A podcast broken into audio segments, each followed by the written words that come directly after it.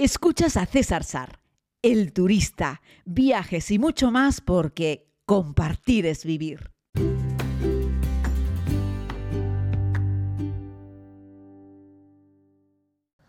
Saludos a todos y a todas, querida comunidad. Les hago este podcast recién llegado a Asturias. Me habéis preguntado mucho que dónde voy a pasar el fin de año en esta ocasión, siempre en algún rincón del mundo. Pues un fin de año diferente, un fin de año en familia, un fin de año en casa de mi hermano. Sabéis que vengo de pasar la Navidad en Nápoles, ahora fin de año en Asturias. Pero con este podcast terminamos la segunda temporada. Hacemos 600 episodios, nada más y nada menos, a una media de 300 episodios por temporada es una barbaridad, es un podcast prácticamente diario y que además no me siento y grabo 10 podcasts y luego los voy publicando, sino que hago cada día el podcast que podéis escuchar. De ahí que no siempre se entrega a la misma hora, que cuando estoy con diversos horarios, pues a veces el podcast se llega por la mañana, otras por la tarde. Hay veces que me pilla volando, viajando, o simplemente no me apetece o no tengo tema y no publico podcast. Pero yo creo que sobre 365 días, 300 podcasts, está muy bien y además la comunidad así lo entiende. Os agradezco mucho las valoraciones que hacéis en las plataformas, en Spotify, en Apple Podcasts, en Google Podcasts, este podcast en es gratuito pero requiere por favor que le pongáis cinco estrellitas para que haya más visibilidad. Somos bastantes miles de personas en esta comunidad del podcast, algo que me tiene fascinado. Estamos entre los tres podcasts de viajes en español más escuchados del mundo, no solo en España, sino en América Latina, es decir, en habla hispana en todo el planeta. Y es para mí un verdadero orgullo, la verdad es que no puedo expresarlo de otra manera. Así que terminamos, terminamos aquí esta segunda temporada, pero mañana comenzaremos, casi seguro mañana, la tercera temporada de este podcast de El Turista. Así es que, eh, sin más preámbulos, vamos a meternos en el tema de hoy, porque no íbamos a hacer un podcast solamente para dar las gracias y para decir qué guapos somos y que somos un montón, sino vamos con el podcast de hoy que nos lleva precisamente a lugares que son poco turísticos, pero que son fascinantes. Me refiero a los desiertos. Y sí, se puede hacer turismo en desiertos, sí, me gustan mucho los desiertos, y no, no todos los desiertos son lugares eh, donde hay un calor abrumador. Hay desiertos en el frío. Os hablaré, por supuesto, en este podcast del desierto, el gran desierto helado, que es la Antártida, que sabéis que soy muy fan, que he dedicado varios podcasts a hablar de la Antártida, que lo cuento en la segunda temporada de la serie, que es mi destino soñado, que algún día querré volver a la Antártida, que estaría dispuesto a invertir todo el dinero que tengo para poder volver a poner los pies allí, para que os hagáis una idea de la importancia y la relevancia que tiene la Antártida y sobre todo pues para mí, pero yo toda la gente que conozco que ha estado en la Antártida quiere volver, toda la gente que conozco que está en la Antártida dice que no hay nada igual en el planeta. Puede haber cosas un poco parecidas, pero no hay nada igual a la Antártida. Así es que el puesto número uno del mejor desierto, el más fascinante del planeta, no es para un desierto de arena, es para un desierto con hielo, pero también con tierra, que la Antártida, recordemos, es un continente con tierra y encima tiene un montón de hielo.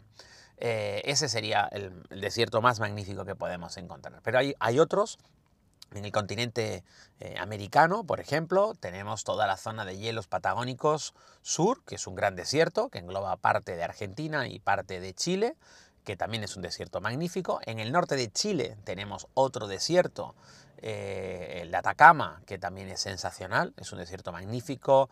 Eh, este desierto del que te estoy hablando ahora, el desierto de Atacama, es un desierto mucho más accesible. Eh, es un desierto que está muy bien organizado para el turismo, que merece muchísimo la pena que lo visites. Cuando aterrizas en Chile, aterrizas en Santiago de Chile y tienes que tirar hacia el norte o hacia el sur, porque Chile central, la verdad es que, bueno, menos Valparaíso y un par de sitios tampoco tiene demasiado que ver, pero es cierto que el sur de Chile es fascinante y el norte nos permite llegar al desierto de Atacama, que es uno de los desiertos más espectaculares. Tocando con el desierto de Atacama tenemos toda la zona del altiplano boliviano, que también es un gran desierto, que tenemos actividad geotermal, y tenemos el gran salar de Uyuni, que es uno de los desiertos salados más, el desierto salado más fascinante del mundo, no uno, el desierto salar, salado más fascinante del mundo es el de Uyuni, que os lo cuento en la segunda temporada. Hicimos una historia de 11 minutos en el salar de Uyuni porque merecía muchísimo la pena. Además, había caído un poco de agua, os conté la anécdota. Tenéis un podcast monográfico sobre el salar de Uyuni. Es uno de esos paisajes que hay que ver en la vida sin lugar a dudas. Apúntalo en tu lista de top 10 de paisajes del planeta que hay que ver. El salar de Uyuni es uno de ellos. Luego, si podríamos ya tirar más hacia el norte, tenemos desiertos en Estados Unidos, pero mirad, ¿sabes qué os digo? Podemos tomar un avión y nos vamos al continente africano. Y ahí os quiero recomendar dos desiertos. Uno, el famoso desierto del Sáhara, que como os he contado en un podcast hace precisamente poco tiempo, el desierto del Sáhara es el desierto más grande que podemos encontrar en el, continente y al contrario de lo que pensamos, no es todo un desierto de dunas, es un desierto mayoritariamente de pedregal. Pero tiene una zona de dunas muy bonita que os recomendaba lo vieseis fundamentalmente desde Túnez. En el podcast que hicimos de Túnez os hablaba del desierto del Sáhara y de las experiencias que podéis hacer de allí. Es un desierto joven, con unas arenas amarillas claras, un desierto con arenas casi blancas en algunas ocasiones, poco oxidado. Y el otro desierto del que me habéis escuchado hablar hasta la saciedad es el desierto del Namib, en Namibia, un desierto antiguo, viejo, con una arena roja, intensa, fina, un desierto muy oxidado, de ahí el color cobrizo que tiene. Es un desierto eh, que abarca una superficie enorme y que da directamente contra un Atlántico sur fuerte, contra un mar que golpea contra la tierra de una manera implacable. Y esa unión del azul del mar con el, el blanco de la espuma, porque siempre hay un oleaje brutal, con un desierto que primero es un poco más amarillo en la costa y luego se torna mucho más rojo intenso a medida que te adentras, ofrece una estampa, si puedes hacer una estampa aérea, que es brutal. O sea, que hay pocos lugares en el mundo que ofrezcan una estampa como esa, ¿vale? Así es que esos serían los dos desiertos que yo os recomendaría que, eh, visitásemos aquí. Eh, si nos vamos a la zona mediterránea, si nos vamos a la zona de Oriente Medio, pues tenemos sin lugar a dudas el desierto de Judea en Israel, que es muy bonito, que también tiene una zona de salar espectacular. Ah, perdón, eh, paréntesis, en la zona de Botswana también tenemos el gran salar de Botswana, que puede darse un aire con el salar que encontramos en Uyuni. Es una superficie también inmensa y también es espectacular. No quería dejármelo atrás como uno de los paisajes sensacionales que, hay que ver. Ojo, desiertos hay montones. ¿eh? Yo estoy haciendo pues, un pequeño recorrido por algunos de los más espectaculares que conozco y que quiero recomendaros. ¿no? Bueno, tenemos el desierto de Judea en Israel, que hombre, no es un desierto tan inmenso como el de Botswana, como el Sáhara, etc. Pero es un desierto muy bonito, eh, muy pintoresco, está lleno de cañones, se puede hacer una actividad dentro con un jeep, hay un podcast monográfico sobre esto, merece mucho, y os lo he contado también en la, en la serie de televisión. Y la verdad es que es muy bonito el desierto de Judea. Preparaos porque hace un calor, yo diría que en el desierto de Judea en verano hace más calor todavía que en el desierto del Sáhara.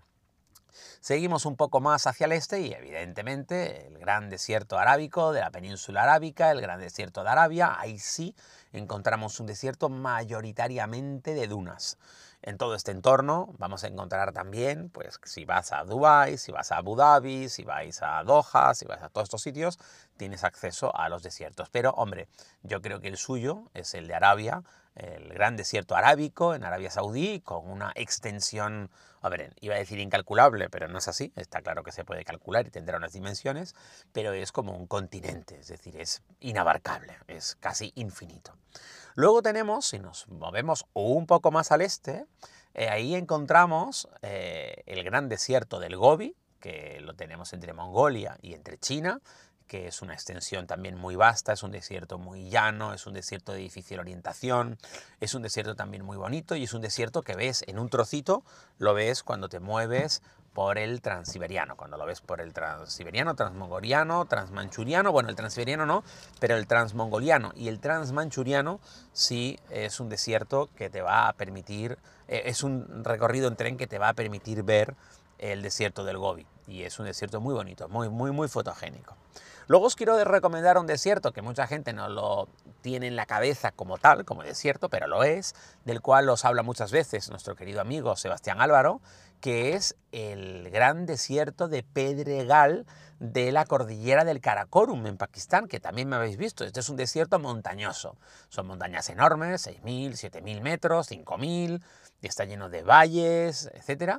Y es desierto. hay lugares en los que no sale ni una plantita y es un gran desierto de piedra. Es, es inabarcable con respecto a las paredes verticales que tiene, no hay nada igual en el mundo, es diferente, es una cordillera distinta a la que podemos ver en el Himalaya, por ejemplo. Esto es un auténtico desierto de un gran amontonamiento de piedras. Brutal, brutal. Tiene paredes verticales, de mil y pico metros, muchas, ¿no? o sea, no una o dos, muchas. Y la verdad es que es un lugar impenetrable. De hecho, buena parte del Karakorum es un territorio que todavía es inhóspito para el ser humano. Hay un montón de lugares en el Karakorum donde el ser humano todavía no ha podido eh, poner un pie. Todos estos sitios que os estoy contando, todos los que os estoy contando son visitables. Estamos hablando de desiertos a los cuales un turista puede acceder y se pueden organizar actividades para eh, poder verlo y poder eh, disfrutarlo. Y eh, hay que citar, hay que irse a Oceanía, por supuesto, y así tocamos todos los continentes y ahí os quiero recomendar la, la gran meseta, el gran desierto central australiano. No os hablé específicamente del desierto, pero sí Hablamos de la Stuart Highway en la primera temporada de la serie, la gran carretera que atraviesa Australia de norte a sur y atraviesa por lo tanto ese desierto inhóspito. De nuevo es un desierto de pedregal, no de arena, con, con unas piedras así como una pelota de béisbol, muy redondeadas, son muy curiosas. Em, la verdad es que me dieron ganas de llevarme una de esas piedras, no me la llevé. No os llevéis piedras de ningún sitio, aunque sea un desierto, ¿vale? Pero son muy bonitas, las piedras del desierto australiano son muy bonitas. No recuerdo el nombre en sí del desierto, pero es un desierto espectacular, muy bonito, y es un desierto de nuevo muy rojizo, es un desierto muy oxidado, es un desierto muy antiguo y ocupa buena parte de todo el sistema central australiano y es magnífico. Sería otra de las recomendaciones que os puedo, que os puedo hacer. Y hasta aquí es donde quería llegar, con un recorrido para algunos de los desiertos más espectaculares y visitables del mundo, y que yo evidentemente os recomiendo porque merecen mucho la pena y porque nos coloca ante un paisaje generalmente menos habitual que el típico paisaje que puedo ver aquí en Asturias, donde hay unas colinas eh, recubiertas de verde, bosques, lagos, ríos, es otra historia, pero también es un paisaje increíblemente hermoso. Eso sí, es más duro, es más difícil, es más inhóspito, tienes que ir preparado. Tienes que ir muy preparado, con ropa adecuada, protegerte si hay altas o bajas temperaturas. Los desiertos siempre tienen extremos. De hecho, por el día puede hacer mucho calor y por la noche puede hacer mucho frío. Y si estás en Antártida, por el día hace mucho frío y por la noche hace un frío mm, imposible. ¿no? Así es que hay que ir bien preparado e hidratarse, tanto en los desiertos de calor como en los desiertos de frío. El principal enemigo es, por un lado, la insolación y por el otro lado, la deshidratación. Un abrazo muy grande, querida comunidad. Cuídense mucho y regresamos mañana que estrenamos tercera temporada. Gracias por estar ahí y por favor deja cinco estrellas en la plataforma que estés escuchando. Gracias por escuchar este podcast. Puedes suscribirte si aún no lo has hecho, aquí mismo donde estás escuchando. Además puedes ver más contenidos en YouTube, Instagram y Facebook. Búscalo como César Sar. Es todo gratis porque compartir es vivir.